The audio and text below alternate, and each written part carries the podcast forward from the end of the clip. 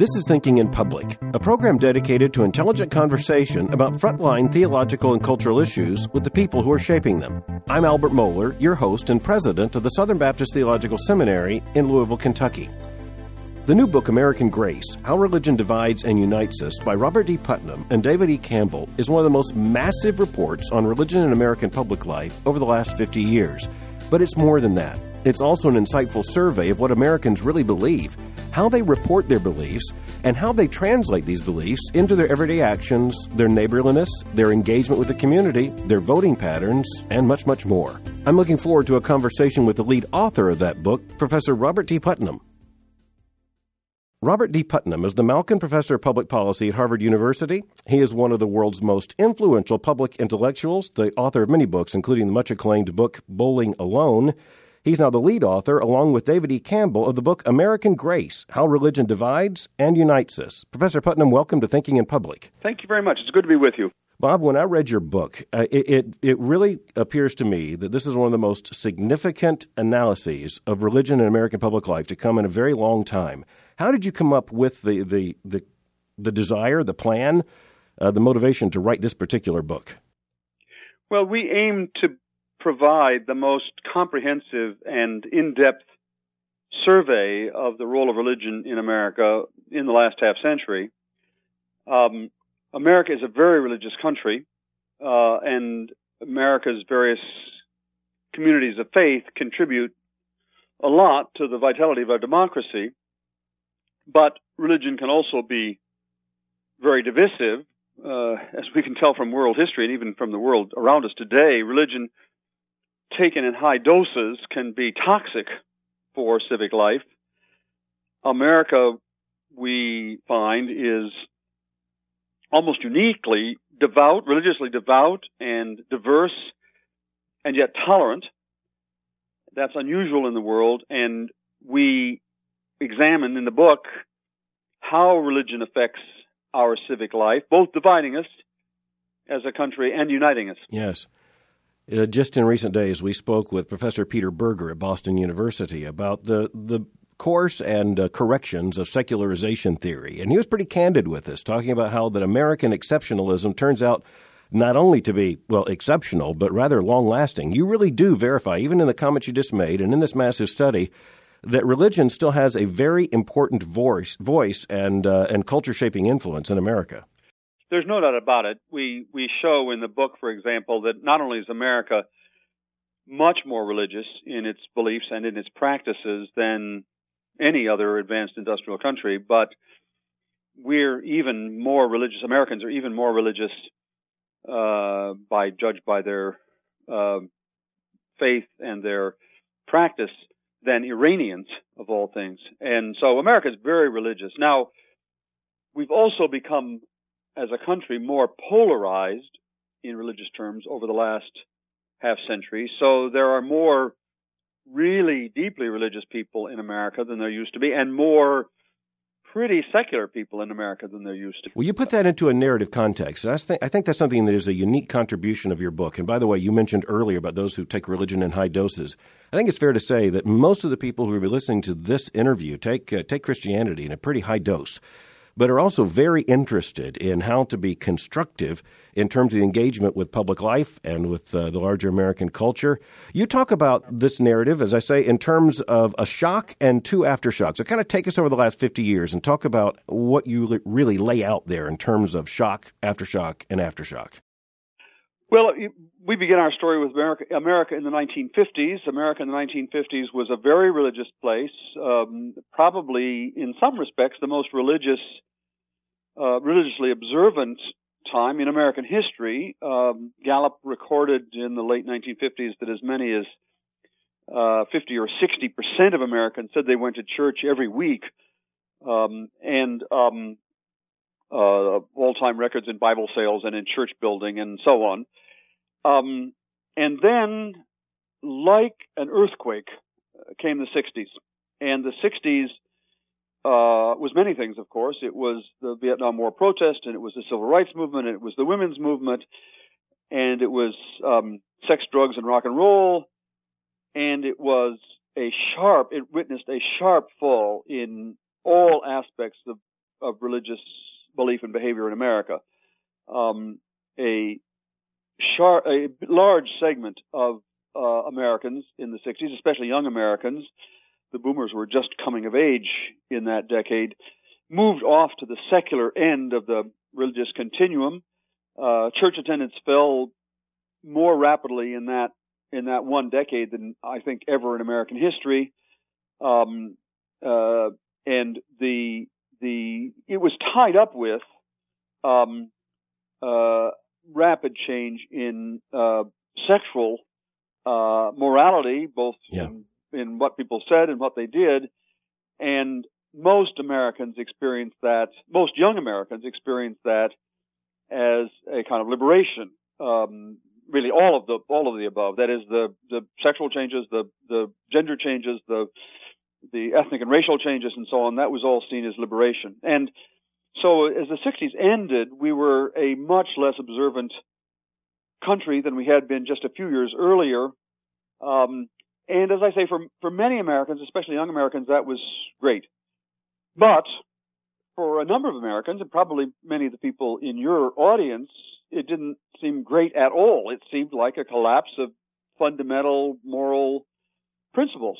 And so there was a uh, an aftershock that began in the 1970s and 80s, um, in which a substantial number of people, probably minority of the population, but still a lot of people, looked for a religious context that would most um, strongly um, correspond to their own conservative views. I don't mean actually, initially it was not about conservative politics, it was about conservative ethics, especially on things like sexual behavior and, and family values and so on.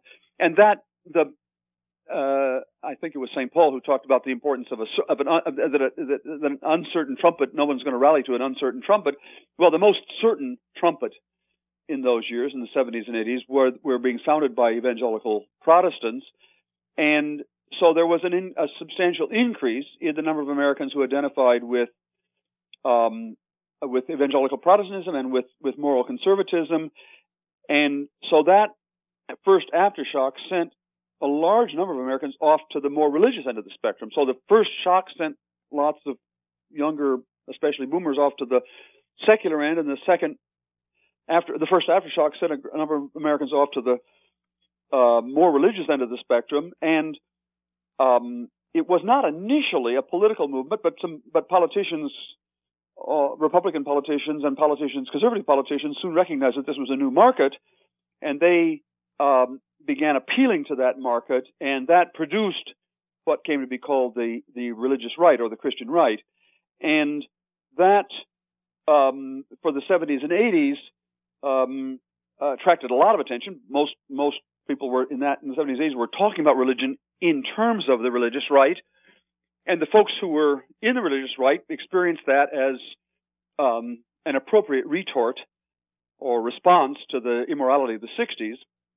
Um, but there were, and and there was, you know, that was the era in which there was more um, talk about uh, the political role of religion, and that was fine for them, but there were another group of Americans who actually, for whom it was not fine at all, who began to, who were religious, but who weren't not at all uh, enamored of the idea of mixing religion and politics. And so, after about 1990, there was a second aftershock, which sent a number of Americans off to the more secular end of the spectrum, especially young Americans, and there was a very sharp increase in the number of younger Americans who said they had no religious no connection to organized religion at all. That historically, that had, that had, that category of what we call the nones, the people who don't uh, N O N E S, the people who have no connection to religious to organized religion. That historically have been about five or seven percent of Americans, but among today, among twenty uh, somethings, younger Americans, that figure is about thirty percent. So it's a huge increase. That was the second aftershock, and that sent yet another group of Americans off to the secular end. So the result of this shock and two aftershocks is that we've become more divided into very religious people and very not religious people, and and moreover, yeah. that's now correlated with our politics. It didn't used to be. There used to be lots of Democrats in the pews and lots of unchurched conservatives, but now there's a strong correlation between whether you go to church and how you vote. Well, we're going to return to that issue in just a moment. Let me, let me just ask you when when you come to this uh, this narrative you lay out, I found it one of the most convincing uh, ways of looking at religion and uh, and even evangelical Christianity in America in the last 50 years. Talk about the shock of the 60s and the first aftershock that came with uh, the rise of uh, the, the new religious right, as it's been described. And, and then along comes another aftershock. You, you kind of left out of that narrative the fact that in that second aftershock, there is a significant rise of those who are religiously unaffiliated. They're, they're atheists and they're agnostics, yes, but even more who are the, uh, the nones, the N O N E S, the right. none of the aboves. Um, I wouldn't actually say that they're atheists or even agnostics. Uh, actually, Al, um, you're absolutely right. That's that's the most starting uh, startling feature of the of this first of the second aftershock. This sharp rise beginning very clearly uh, around 1990, and for the last now 20 years. Um, actually, it some people don't realize this, but the growth of evangelicalism as a as a faith tradition in America, actually as a fraction of all Americans, stopped about 20 years ago now, uh, and it's been sort of stagnant or maybe even declining um, over the last 20 years. But in in its place has come this sharp rise in the number of people who are unaffiliated religiously.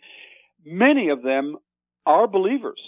Many of them um, say they believe in God and say religion is important in their life, and they they have a lot of conventional religious beliefs.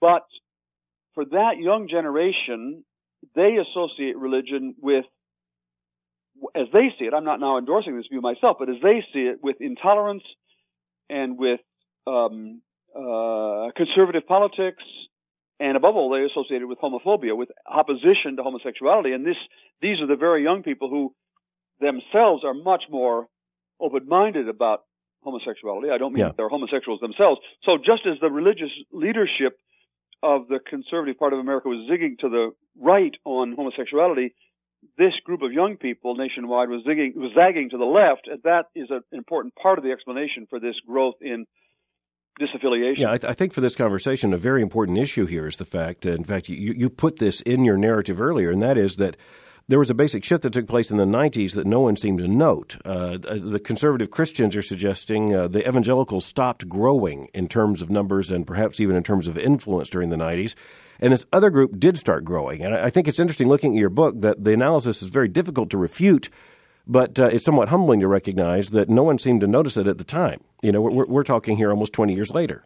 We are. It's all, you know, it's hard to it's hard to see turning points in history when you're in the middle of it. I do actually think that, for better or worse, uh, the 90s was an important turning point um, in favor, so to speak, of this of the of the secular end of this continuum, and and a turning point against evangelical uh, Protestantism. Um, uh, as late as um, as 1990, among young Americans in 1990, evangelicals outnumbered the nones, that is, these people say they're not religious at all, even though they may have religious beliefs, but I mean their practices, they're unconnected with organized religion.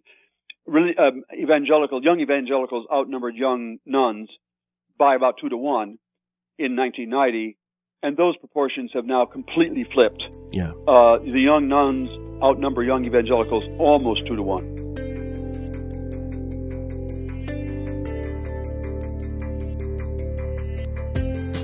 It's certainly interesting to hear Bob Putnam's analysis of how we arrived at this present moment in American public life.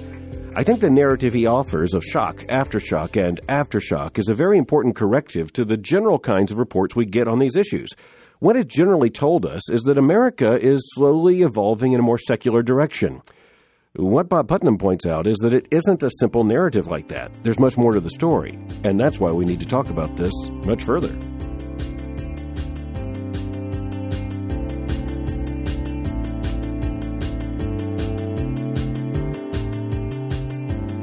Now, let's jump right into the value section because I, I, think when you consider what it means for most people to look at the, uh, the questions of church and state, religion and public life, uh, all the moral controversies around us, uh, I, I, think most people immediately jump to politics because, I mean, after all, that's where that's where the money is headed. That's where the energy is headed. That's where the laws are made. And so, right now, even as we're having this conversation with a midterm election just before us, is it fair to say that that religious belief is a fair predictor of voting behavior? Oh, it's very sharply true nowadays it actually didn't used to be that case uh, as recently as the 1970s. There was essentially no correlation between how often you went to church and how you voted. There were lots of Democrats and lots of liberals in the pews on Sunday and lots of unchurched conservatives, but both of those categories have gotten much smaller. More people have their religion and politics aligned now. Um, that's a kind of a new development, actually, in in um, in American politics. It certainly was not the case in earlier um, earlier eras in America that there was this sharp division between people who go to church and people who don't. We discovered, for example, a kind of an interesting thing, which is that if you ask people how often they say grace over or before meals, about half of all Americans say grace all the time, virtually every day, and about half of Americans never say grace.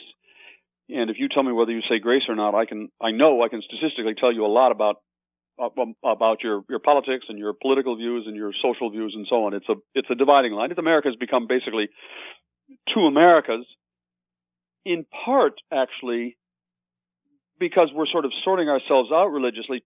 To our astonishment, when people's politics and religion nowadays are inconsistent, that is, they're liberal but religious or they're conservative but not religious, uh, you might say, well, if they're inconsistent, what changes to make them consistent? Do people bring their politics in line with their faith, or they, do they bring their religion into line with their political views? And the answer to our shock was most people in that situation change their religion to fit their politics rather than the other way around. So we're sorting ourselves out religiously in terms of our political views. We did, actually, I didn't really believe that when I first saw it because I thought it was hard to believe that people would be making decisions about their eternal fate on the basis of how they felt about felt about Bill Clinton or George W. Bush. But that's the the fact. So our our politics and our religion today are closely aligned.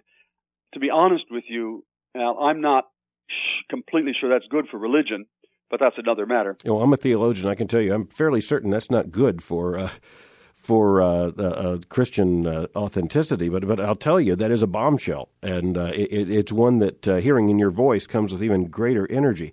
Let me ask you, as a political scientist, looking at this God gap, this God divide, looking at uh, its political and cultural and ideological know, delineations here, why do you think this happened? I mean, can you, as a political scientist, point to some causative factor and say that's where it happened, that's why it happened? Yeah, I think we can actually. Um, th- there are many things, of course, that are relevant, but the most important goes back to the '60s, really, and the and and our attitudes about sexual uh, morals and and uh, the role of uh, sex in our society. Um, people often refer in this context to abortion or maybe to homosexuality, and that, those obviously are important distinctions. Um, but equally important, we found in the work is how people feel about premarital sex, actually, which is a which is not all on the public agenda, but is a big dividing line between these two different Americas, the the, the more religious and the less religious. I think um, it didn't used to be the case that parties were divided on abortion or on homosexuality or anything. There was not there was not a, a Republican and a Democratic position on abortion or or homosexuality or or these these sort of family values issues.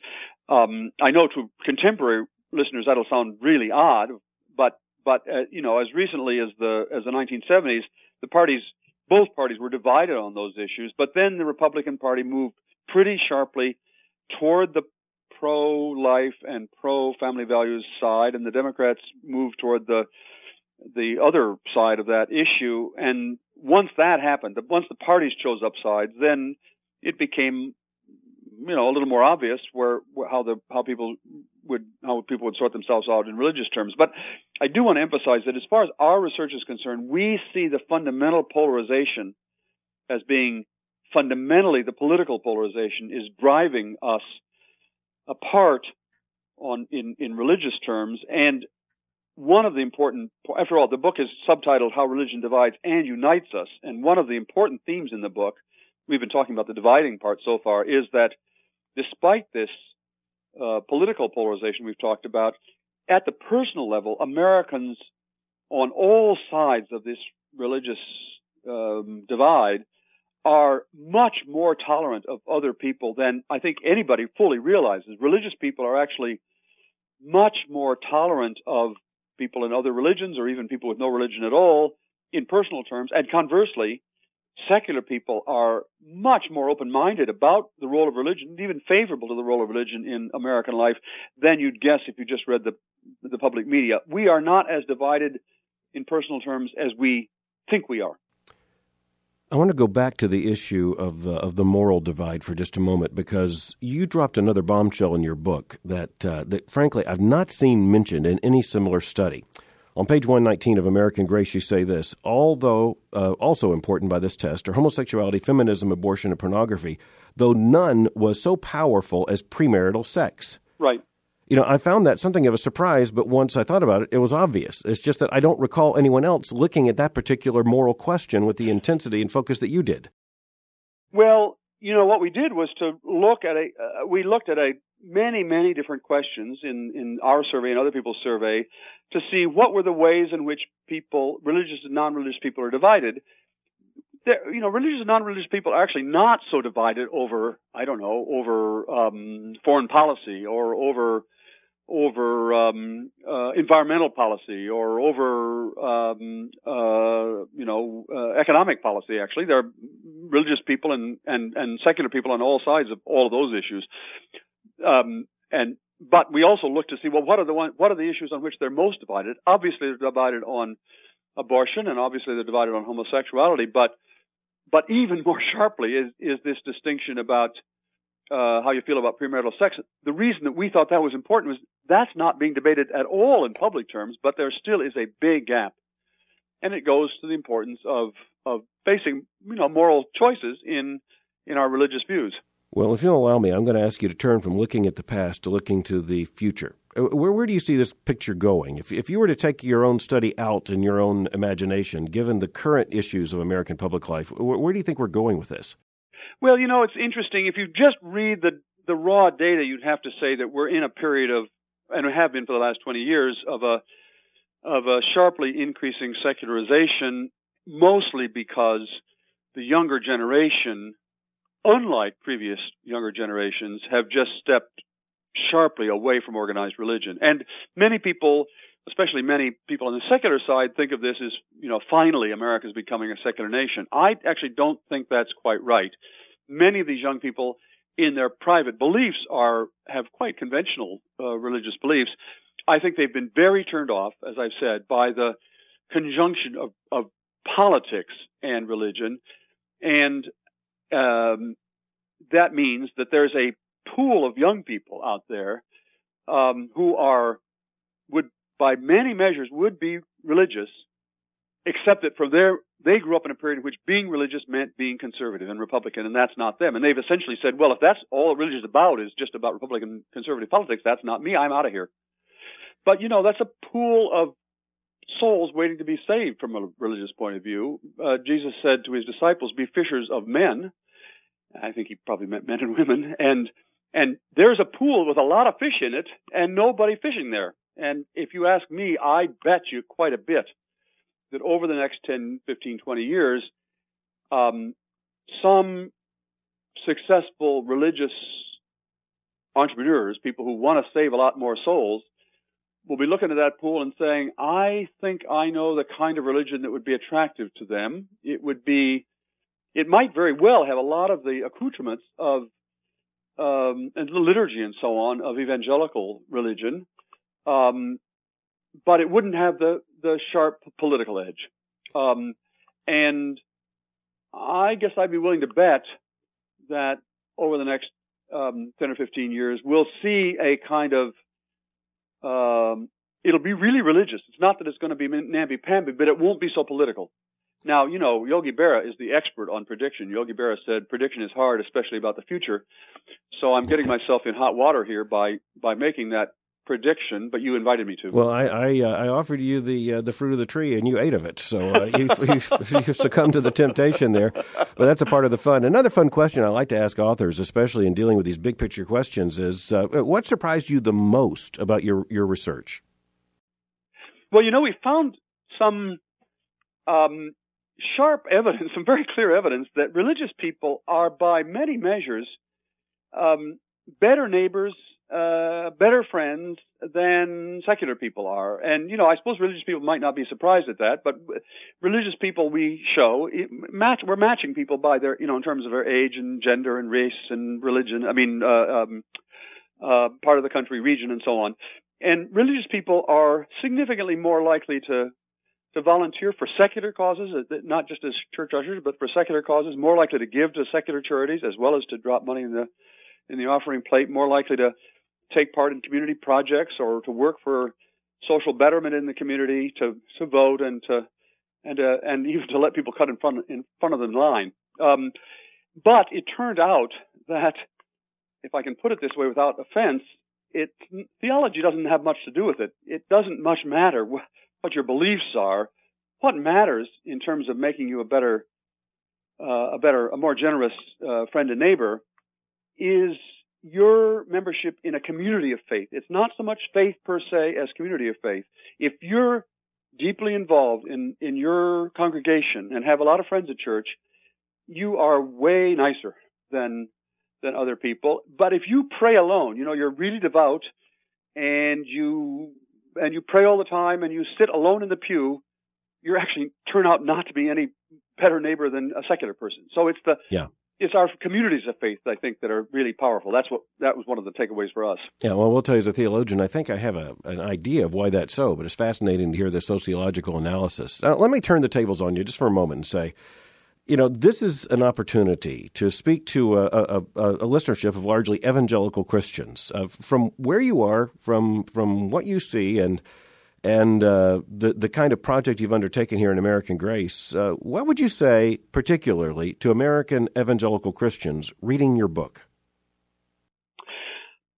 I think the first thing I'd say to that audience is um, don't be quite so angry about the rest of America. Um, there's actually a lot more sympathy for religion in the rest of America than you might think there is. Um, and um, be uh, a little more confident and open and um, willing to, to talk with people from other faith traditions and even people from no faith tradition at all. Now, I know perfectly well that lots of evangelicals already have that kind of open, relaxed attitude toward the social environment, and and I'm for those folks, I'm saying uh, keep it keep it up. It's um, that's I think the right stance. When I'm talking to secular audiences, by the way, I give them exactly the same message, but in reverse, I say, look, those religious people don't hate you, and and and they're not you know kind of little Taliban members wanting to wanting to convert America into a theocracy. They're they're other they're good Americans just like you. So I'm I sort of like both sides in this culture war to kind of cool it a little bit. We're not nearly as antagonistic and hostile towards one another as you might guess from reading the papers.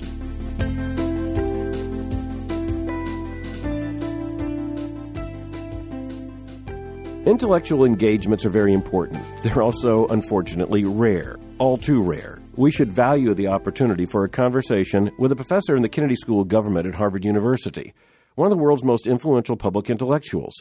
Bob Putnam's willingness to engage us in conversation is a gift. In return, we need to think seriously about what he's told us.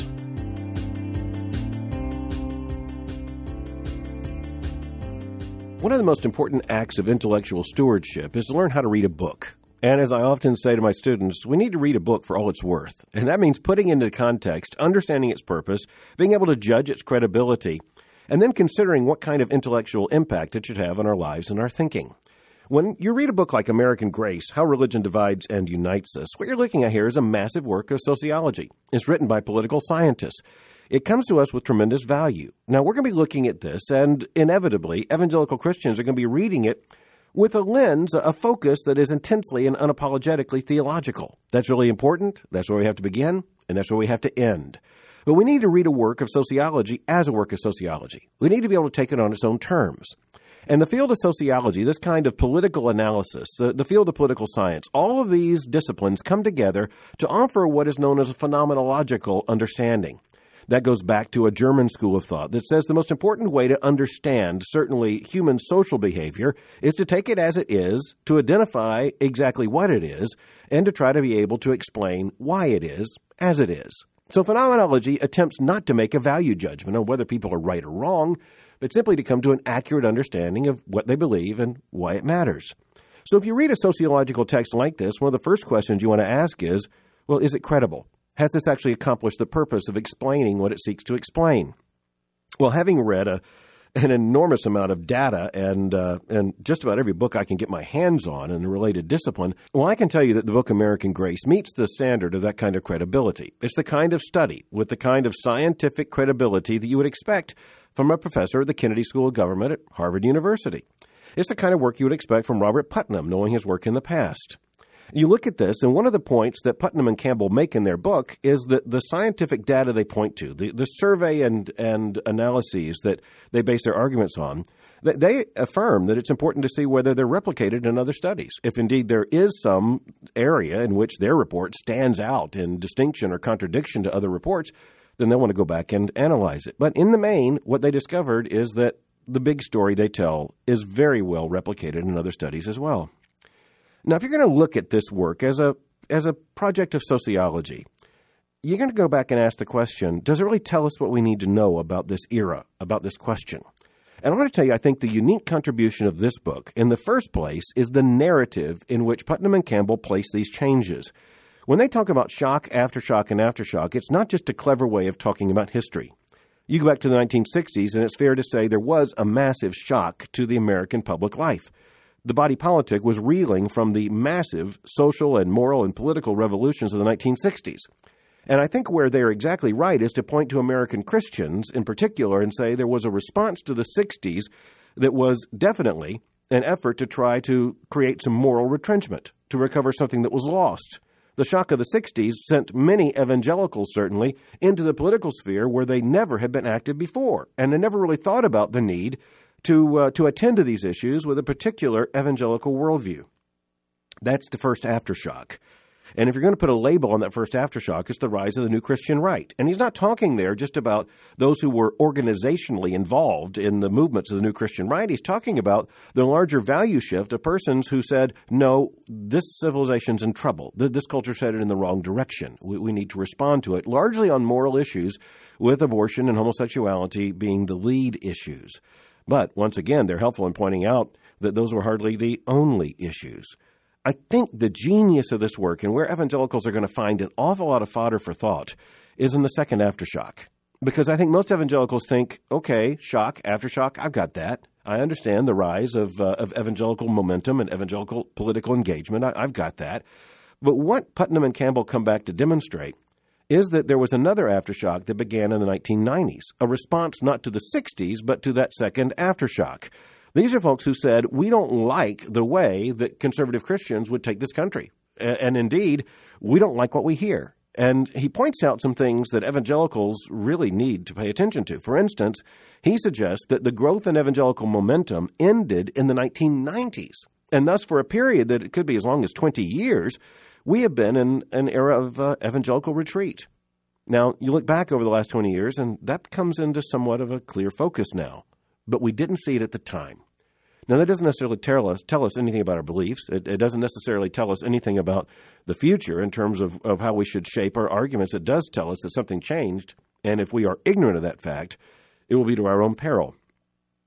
Now, when we look at other issues that, that they really deal with in this book, I'll tell you their documentation about the moral divide in America is priceless.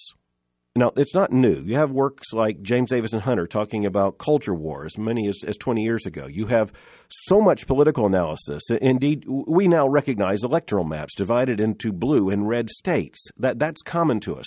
But what isn't common is the kind of analysis that Putnam and Campbell bring to the deeper question. For instance, did you note the issue premarital sex? Well, they're right. This isn't an issue of conversation because the Supreme Court isn't ruling on it.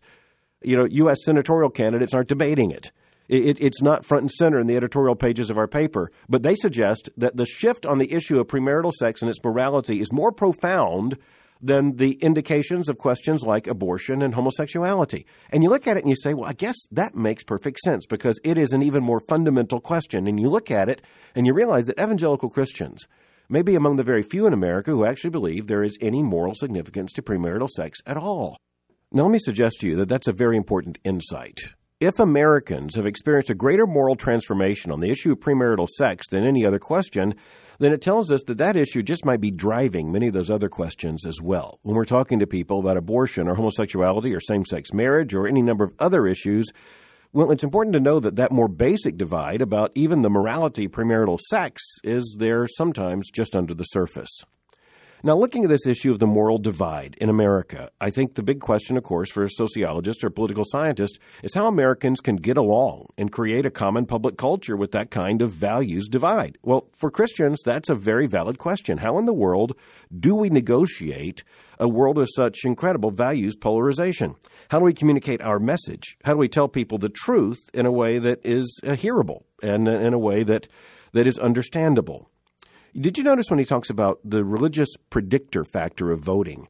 I think one of the most interesting insights in this book is exactly what he talked about in this interview. He said that they discovered that if you ask people if they say grace or if they say a prayer of thanksgiving and blessing before a meal, they can pretty much tell you exactly how they're going to vote. Now, if you look at the data in the book, it's really interesting because it turns out that Americans are divided between those who say a, a word of grace just before every single meal and those who never say it at all. And so there's a worldview that is involved here. It's not just a habit of the heart, as Robert Bellah and others would point out. It's indeed a, uh, a habit that is a predictor of a worldview. He talked about Americans being nice, uh, religious Americans, as he defines them, being nice. That that's a good thing to know. Uh, nice is uh, is something that uh, is, after all, nice, but nice has limits. And uh, living in American public life, negotiating these issues, we desperately want to be nice as we tell the truth but I'd be interested to know exactly what the limitations and definitions of nice are. I am glad to hear, I think we're all glad to hear, that American Christians show up in this kind of survey as being ready to engage others in conversation. That's important. Uh, ready to help and extend compassion to others. That's very important. And of course, we have a gospel reason for that, not merely a sociological or public relations reason for that. I thought one of the key insights of his book has to do with what he said about when religion and uh, and political positions and uh, and these two worldviews are often held inconsistently.